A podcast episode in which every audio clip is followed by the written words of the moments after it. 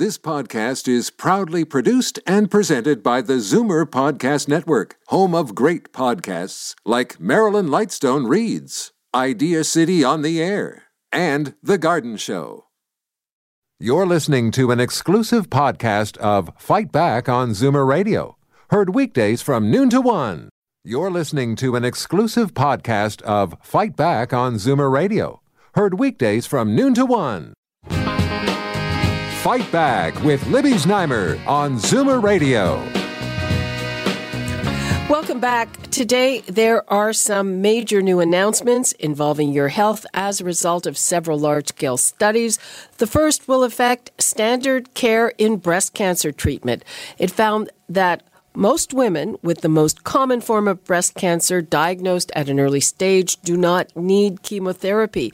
It was a study of more than 10,000 women with early estrogen receptor positive breast cancer and found that 67% of them, for 67% of them, chemotherapy made no difference to their lifespan or to the return of the disease. And that was based on the results of a genetic test that's readily available. And according to a study published in the Canadian Medical Association Journal, more than 250,000 Canadian baby boomers are believed to be infected with hepatitis C, but between 40 and 70 percent of them are unaware that they have the blood-borne virus, and that's because it can take decades for the symptoms to become evident. It can lead to chronic infection. It can lead to cirrhosis of the liver or even liver cancer. So the recommendation is standard testing for everyone in this age bracket. I'm going to give the numbers Again, in case you have questions, 416 360 0740, toll free 1 866 740 4740. Right now, we are going to Dr. Sohail Gandhi from the Ontario Medical Association, the president elect, as well as Dr. Jordan Feld, who is a liver specialist at Toronto General Hospital. Thank you so much to you both. Hello. Hello. Okay, Thanks so First of all, a question for the breast cancer treatment. Uh, it's a pretty common disease. The statistic, of course, is one in nine women will have breast cancer in her lifetime. I'm a breast cancer survivor. I thought that this was already the standard of care. Uh, certainly, I know since I was diagnosed a long time ago, women with, you know, stage one, that's early stage estrogen receptor positive breast cancer, did not get chemotherapy. So, what is new about this study? Uh, sure, I'll take that. So, what's new is that there's a classification score that you're given uh, if you have this particular kind of cancer. And about, I believe, about 50% of women who are diagnosed with breast cancer fall into this category of estrogen receptor positive, and there's a human epidermal factor as well that's negative that is part of this um, cancer. Uh, and in previously, what we used to say is if your score on uh, something called the Oncotype DX, that's the test that assays about 21 of your genes and uh, does a series of analysis on them if your score was 10 or less, you're, you're quite right. You'd be someone like yourself who would not need chemotherapy. Um, oh, I but, needed it, but well, never mind. That's my irrelevant. Apologies. I, I, misunderstood what you said, but um, and in the 11 to 25, your score was from between 11 to 25. You were still given chemotherapy. Well, the difference is with this new test result, we know that it's if your test score is under 25, which is about 70% of women, then you don't need chemotherapy. So what we've done is we've managed, or what the study has done, is it's managed to increase the number of women who don't need chemotherapy uh, as a result of this study. And uh, how much of that has to do with the size of the tumor, or is, is, that just one of the factors? The size of the tumor, and I guess what they call the velocity of the tumor, or how aggressive it is? So uh, the study looked at the size of the tumor being under 5 centimeters, uh, and then it looked at the hormone receptor and it made sure that the tumor hadn't already spread. If unfortunately the tumor spread, then you don't qualify for this. Uh, so there were some very strict criteria, and it does not apply to all women with breast cancer or who are diagnosed with breast cancer. But when you go through the numbers, it does apply, as I said, to about 50% of newly diagnosed uh, women with breast cancer. Five centimeters is huge.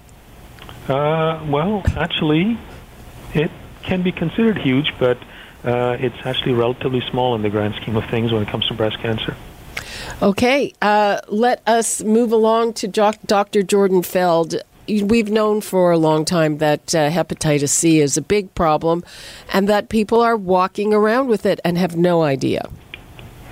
Yes, it's a huge problem. I think our, our greatest challenge with hepatitis C is exactly what you said, is that the majority of people, in fact, who are living with this infection don't know they have it. And I always say to my patients, the best thing about liver disease is it has no symptoms, and the worst thing about liver disease is that it has no symptoms. The, the problem is people often don't know that the liver is quite damaged. Uh, they don't they don't recognize that until they present with really complications of liver failure when the liver really starts to um, not do the jobs in the body that it needs to. And at that point, uh, treating hepatitis C is still possible, but it's certainly um, not not what we're trying to do. We'd like to identify this infection before it causes liver damage, treat those people. And the great thing about Hep C is we can actually cure it. Unlike other chronic infections, this is not just suppressed or put into remission, but it's actually a cure.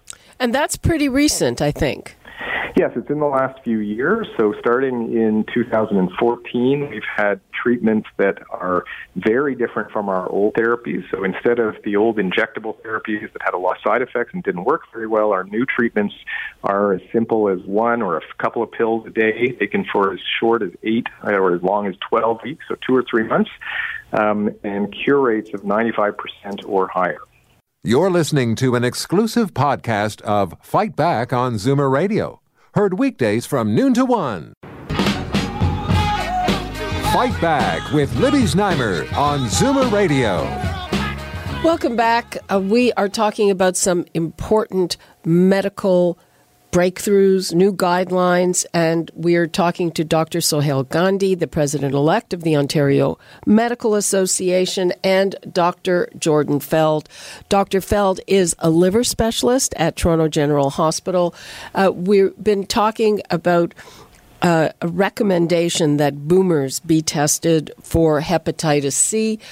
Dr. Feld, is this something that should happen in the context of a checkup, or how would this happen? Yeah, that's exactly the way we'd like to see it done. So, um, since 2012, the U.S. has been recommending this, and we, we uh, know that this makes good health policy sense in Canada as well. So, the reason we've recommended uh, screening people born between the years 1945 and 75, the so called baby boomers, is of people living with Hep C in Canada, somewhere between two thirds and three quarters of all of the infected people were born between those years. And as we discussed before, most of them don't know it. So what we're recommending is rather than using a risk factor based screening approach, which is what's been done in the past, where you had to remember your risk factor, your doctor had to know about it, both of you had to coordinate and get the test done. We're just suggesting that just like we do testing for cholesterol or blood pressure or breast cancer, as we you were talking about before, uh, based on your age, we would do the same thing. That you just come in, and if you're in that age bracket, we would recommend getting a one-time screen for hepatitis C. It's a very simple but very specific blood test. And if it's positive, the great news is is that you can then go on to get linked to care treated and very likely cured of your infection. Okay, we have a question from Heidi in Toronto. Hello, Heidi. Hello, how are you? We're fine, thank you. That's good. Thank you for having such an important program on.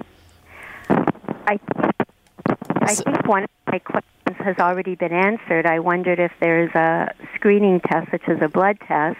My other question related uh, to that is there a preventive vaccination like there is with hepatitis A and B, which I believe is called Twinrix? I've had that vaccination. Is there something for hepatitis C, a preventive vaccination? That's a great question, and we're, we're working on it. But currently, there is no vaccine for hepatitis C, which is one of the reasons that we are pushing so strongly to get people screened and treated. Because um, fortunately, if you if the infection is found early and cured, you can prevent any uh, liver-related complications, but it actually doesn't prevent reinfection. So people that are conti- exposed to the virus again, and that's through blood-to-blood contact, through contaminated needles, contaminated medical equipment, other uh, types of blood exposures, um, it is actually possible to get reinfected, which is um, which is why we still need a vaccine, and we're continuing to work on that. Oh, thank you very much. And I guess this is something that we, as patients, should be asking our doctor because I don't believe it's something that's routinely done. Yeah, that's exactly the point. And part of it is that there were previous uh, guidelines that against uh, baby boomer screening. Um, but I would actually argue that a lot's changed since those guidelines. The biggest thing is that now we have access to these new uh, life saving curative treatments across almost all jurisdictions in Canada. Um, and that's for anyone who's infected. And that's partially because although the prices are arguably still too high, they have come down a lot, which means that they're now uh, able to publicly fund these treatments. And by treating people up front, we save long-term health expenditures related to treating people's advanced liver disease with expensive therapies like uh, liver transplant. So that's why we hope that these new guidelines will encourage primary care physicians, nurse practitioners, family doctors uh, to start screening people. But I would encourage you to do exactly what you said. Go to your doctor and ask them to screen you for hepatitis C if you fall into that age group of people born between 1945 and 1975. Okay, Heidi, thanks for your call. Thank you, Libby, and thank you, doctors. Okay. Bye-bye. Okay, uh, so uh, you know it's interesting. There are some people who advise saying you don't really need your regular annual so-called physical checkup. So if you don't have a checkup, you're recommending that people just go to their doctors and ask for this, correct? Well, the the thing is, is that with the regular checkup, and maybe Dr. Gandhi can speak to this as well. I, I, there there has been a, a push away from that a little bit, but it's important to remember that a number of screening interventions are still based on your age. So that doesn't necessarily apply to very young people who are generally very healthy, that, that they, they, they don't need the, the checkup. But for people, certainly once you're above the age of 50, there are a lot of recommendations for screening for specific things, for example, breast cancer, colon cancer, and now for hepatitis C. Okay, and Dr. Gandhi, what would you like to leave us with on this? Yeah, so I would just say that the move away from the annual checkup is a move towards something called a preventative health exam. So, what family physicians are doing uh, on a regular basis now is when you see a patient once a year, going through a, a list of what is appropriate to check for for that person. Um, the annual physical was more uh, let's just check everything, which isn't really uh, that appropriate.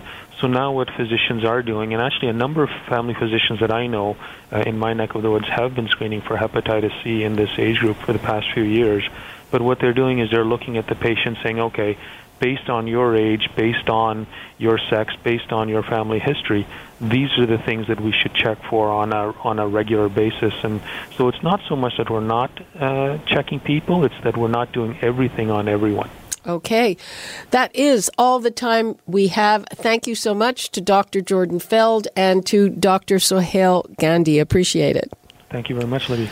You're listening to an exclusive podcast of Fight Back on Zoomer Radio, heard weekdays from noon to one.